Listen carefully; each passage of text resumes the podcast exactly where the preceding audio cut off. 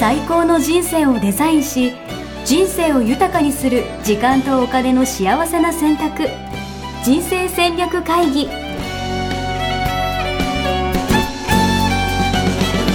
この番組は将来の仕事やお金人生にもやもやと不安を抱えている皆さんに元資産運用のプロキャリアとお金の戦略を同時に考える人生デザインコンサルタントの高頃もさあやが過去5年間延べ1700人の人生を望む形で豊かにしてきたメソッドを時間とお金の選択という切り口からお伝えしてまいります皆さんおはようございますおはようございます。ミッションミッケ人生デザイン研究所の高頃もさあやです子供たちがスマホ大好き、応援やしです。よろしくお願いします。、はいいよろしくお願いしますやー、もう今日は怖いテーマですね。うんこれね、はいでも本当皆さんに知っといていただきたいなと思いましてはい。はいちょっと前回、その疲労回復う、ん DMA についてお話をしていて、まあ最後、まあ子供に対するうのん話がね、最後話題として出まして、ちょっとその話を聞いていきたいなと思います。はいで、前提としてですね、我が子たちは今小3小4なんですけど、うんスマホ大好きですね。うんうんすぐなんか iPad でうん動画見たりとか、うんうん TikTok 見たりとかうんしてますねでそれ以外もやっぱスイッチで任天堂スイッチとかでゲームしてたりとかうんしてたりっていうことでうんいやもうちょっともう今日の話も聞き本当は聞きたくないっていうのがうん正直なんですけど、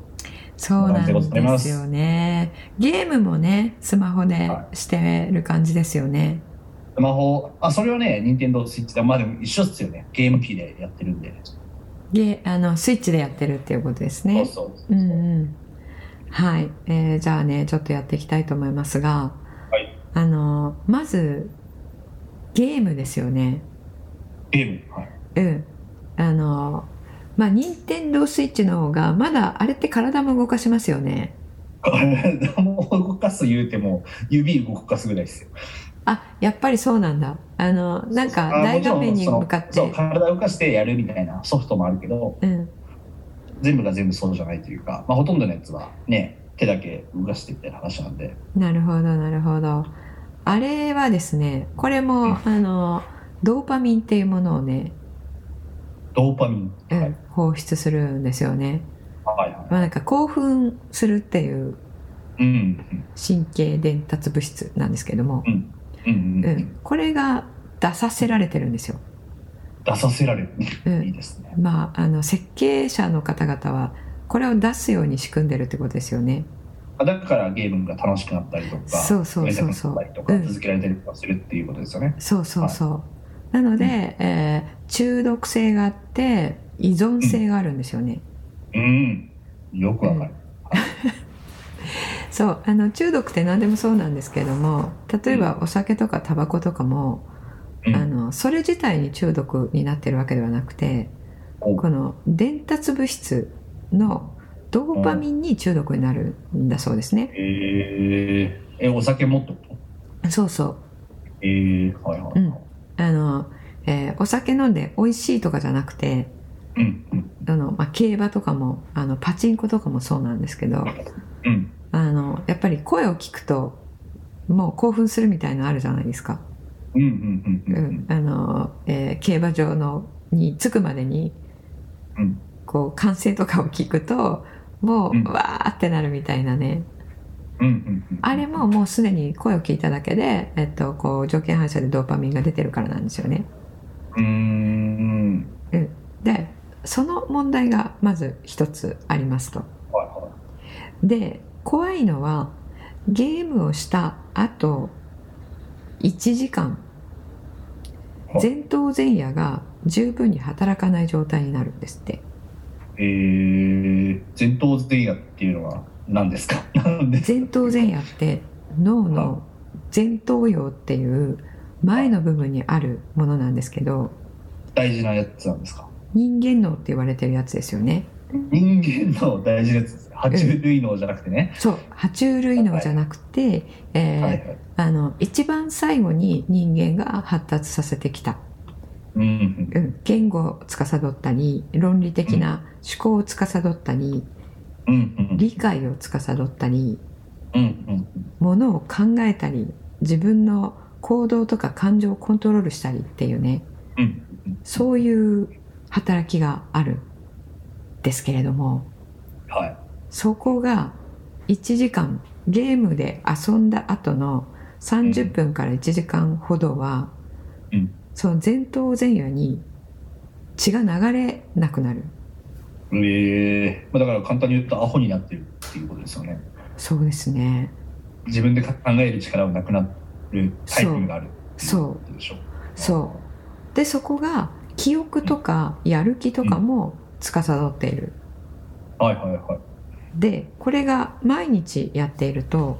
その1時間、えーその前頭前野に血流量が少なくなるっていうことをうん毎日やっていると、うんその年代ってその前頭前野が発達する年代なんですよ。うんうんうんそのうん。発でその年代っていうのはその何その10代までとかそういう話？ 45歳から10代の後半まではいはいはいはい。あの人間の脳の発達段階って、うんあの生物としての進化の段階と同じプロセスをたどるんですよ。だかうんうんら進化が、えーあの脳のその爬虫類脳から魚から上がって、えー足が生えて、えーっていう進化の過程あるじゃないですか。うん。はいはい。でそのさかなクンの脳の時代から、えー徐々にこう脳が大きくなってきてるわけですよね。うんうんで魚は理屈とか言わないじゃないですか。うん。うんうんうん、でもだんだん哺乳類になって、えー考えることとかして感情とかが出てきてっていう同じ発達段階をたどるのでうん。うんでその45歳から、えーその人間脳っていうのが生まれ出してくるんですよね。うんうんなので5歳前の子っていろんなこと我慢できないと思うんですけど、うん。うんうんうん、5歳を過ぎると我慢することができるようになるうん。なるほど。だからそれは人間脳が芽生えできてきてるか発達してきたら。らうんですね。はいそう理性が。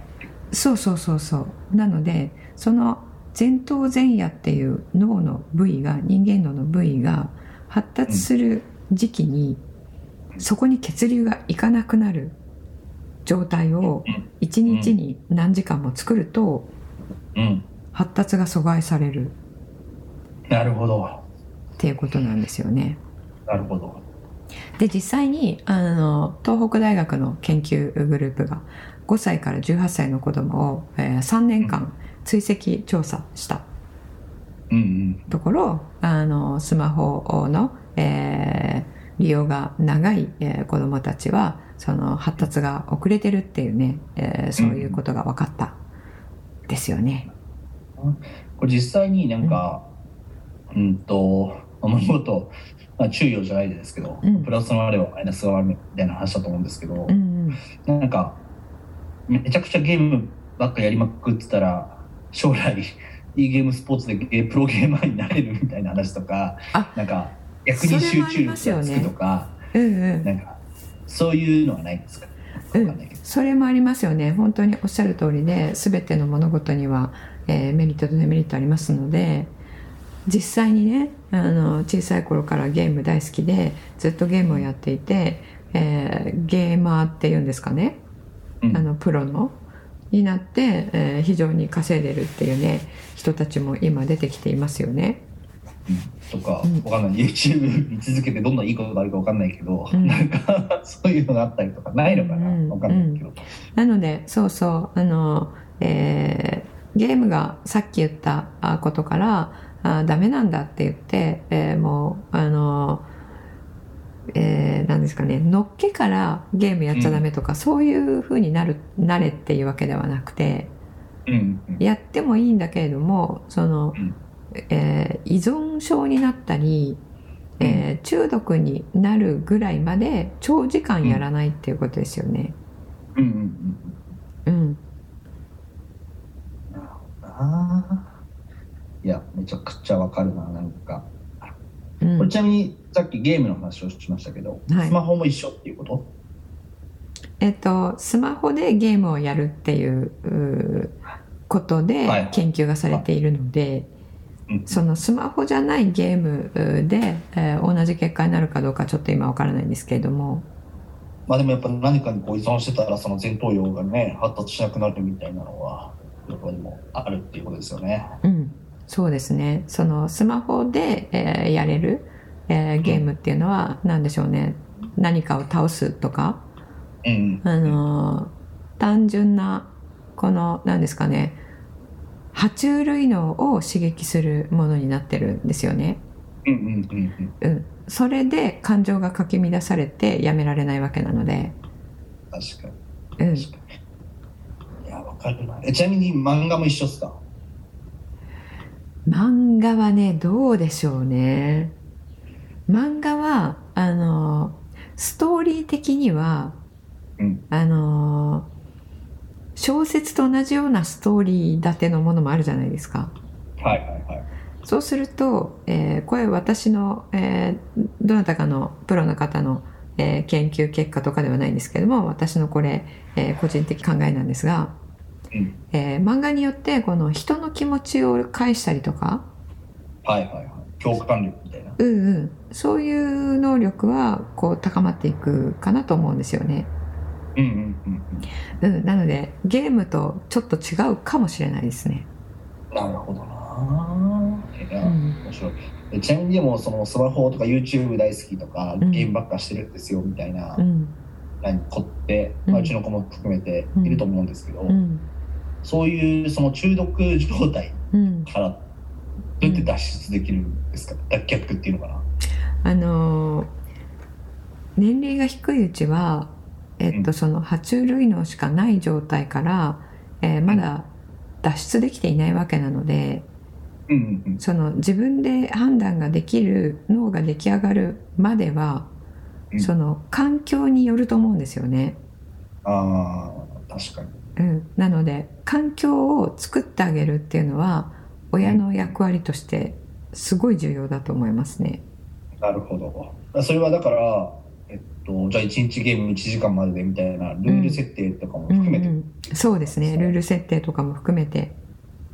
なるほどうん、えなんかねそれこそ友達まあうちマンションなんですけど、うんマンションの下とかで、うん要は子供たちが集まって、うん要はなんか2時から4時まで一緒にゲームとかしてるわけですよ、うんねそういうのも、まあ、たまに鬼ごっことかそういうのもやってるからずっとゲームしてるわけじゃないですけど、うんういんやなんかそうやってみんなで集まってみんなでゲームやる楽しいのは楽しいのめちゃくちゃわかるんだけどうんなんかいや他の人いることないのかなみたいなうんこととかやっぱ思っちゃうけど、でもそういうのもだから新しい選択肢をねこう与えることも含めて環境づくりっていうことですよそね。うそうそうそうそうなのでゲームより楽しいことをなんでしょうね、これから夏になるから、えー虫取りに行こうよとかなんかわかんないけど、はいはいうん、そういうことに引っ張り出してほら子供って最初は泣くけど行っちゃったらやっぱり今ここにいるのの天才じゃないですか。うんうんうんううんん、なので目の前にね、えートンボとかがいたらそれに夢中になるだろうし、うんうん、そういう環境をこう与えてあげるっていうのはね重要だと思いますよねうんううんんなるほどだからねあの、えービル・ゲイツも14歳まで与えなかったっていうことをしたんだと思うので、うんうんうんうんうんまあその環境づくりっていうことですよね。うん、そうそうそ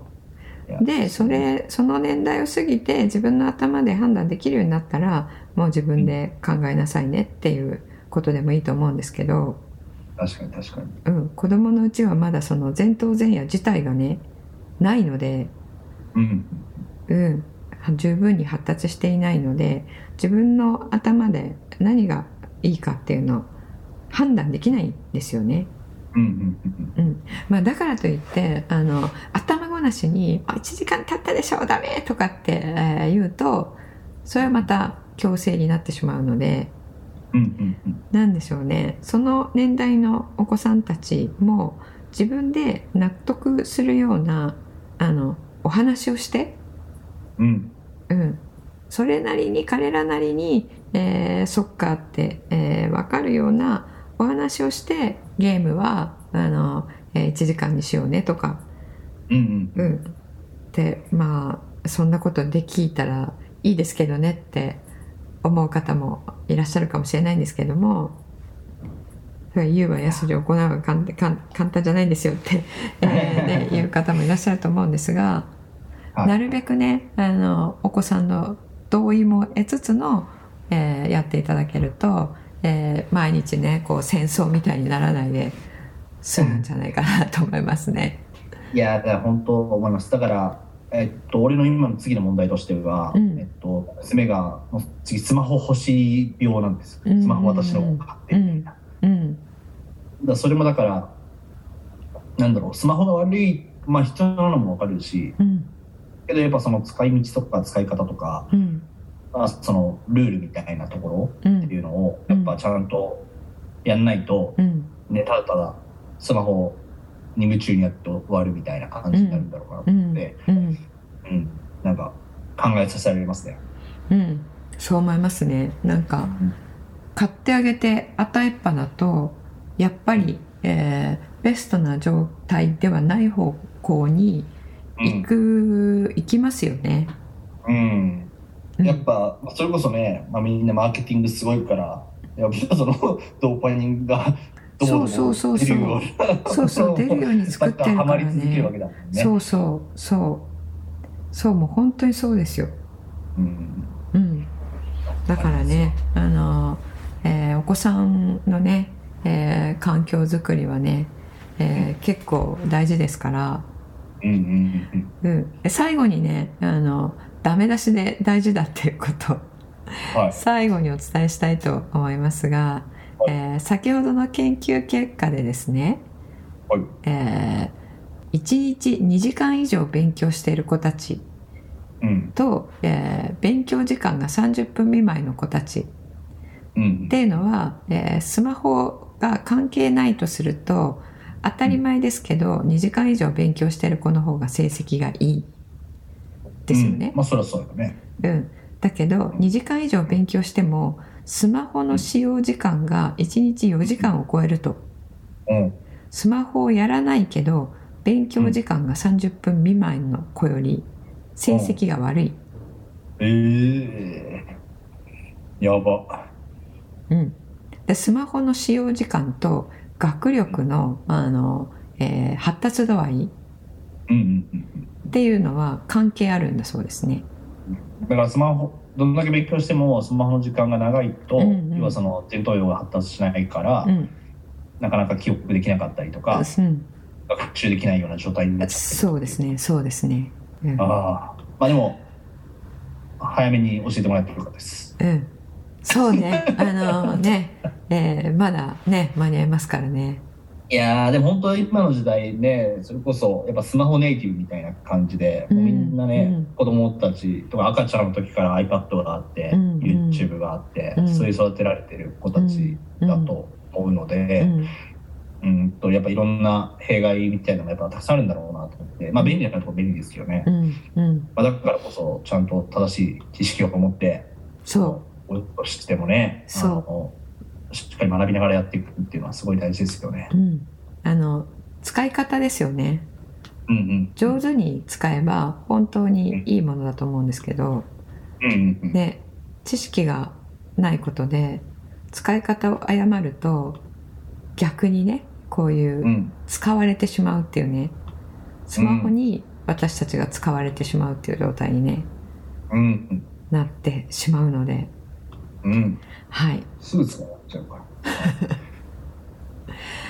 はい、今日はあの3回にわたりましてはいお届けしてまいりましたスマホと脳の関係について、はいはい、大人から子供までカバーさせていただきました。ありがとうございます、はい、皆さんのね、お役に少しでも立てたら嬉しいです。みんなでまずは瞑想から始めていきましょうん、はい。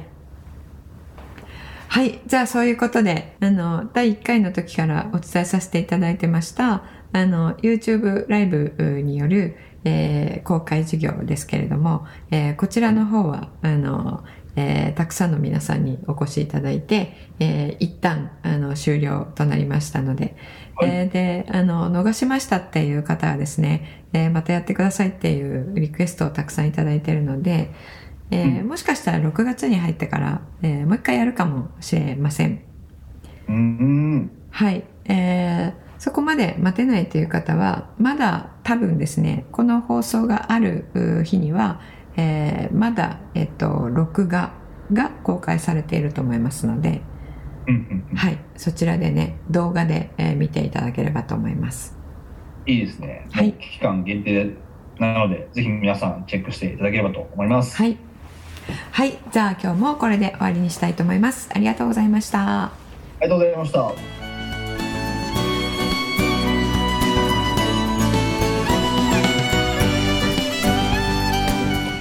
人生デザイン構築学校では通年募集を開始しました1日入門講座説明会こちらにご参加いただくと、えー学校でどのような授業を受けることができるのか体験をすることができますそしてカリキュラムはどのようなものなのか、えー中に入っている方はどのような人がいるのか、えーさらに卒業後の人生はどのような人生が待っているのかそういったことを体験学習そして説明を聞いていただくことができます毎月2回ないし3回開催しますので、えーこれまで半年または1年待っていただいていた方もぜひ直近の入門講座説明会にご参加いただければと思います、えー特典もご用意しています、えーこちらで皆さんとえーお会いできることをえー楽しみにしております